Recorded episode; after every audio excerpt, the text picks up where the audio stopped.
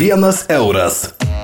Būtent tokia yra geresnės savijautos ir dailesnių kūno linijų kaina. Jau rūpiučio 1-14 dienomis nuo 10 iki 12 val.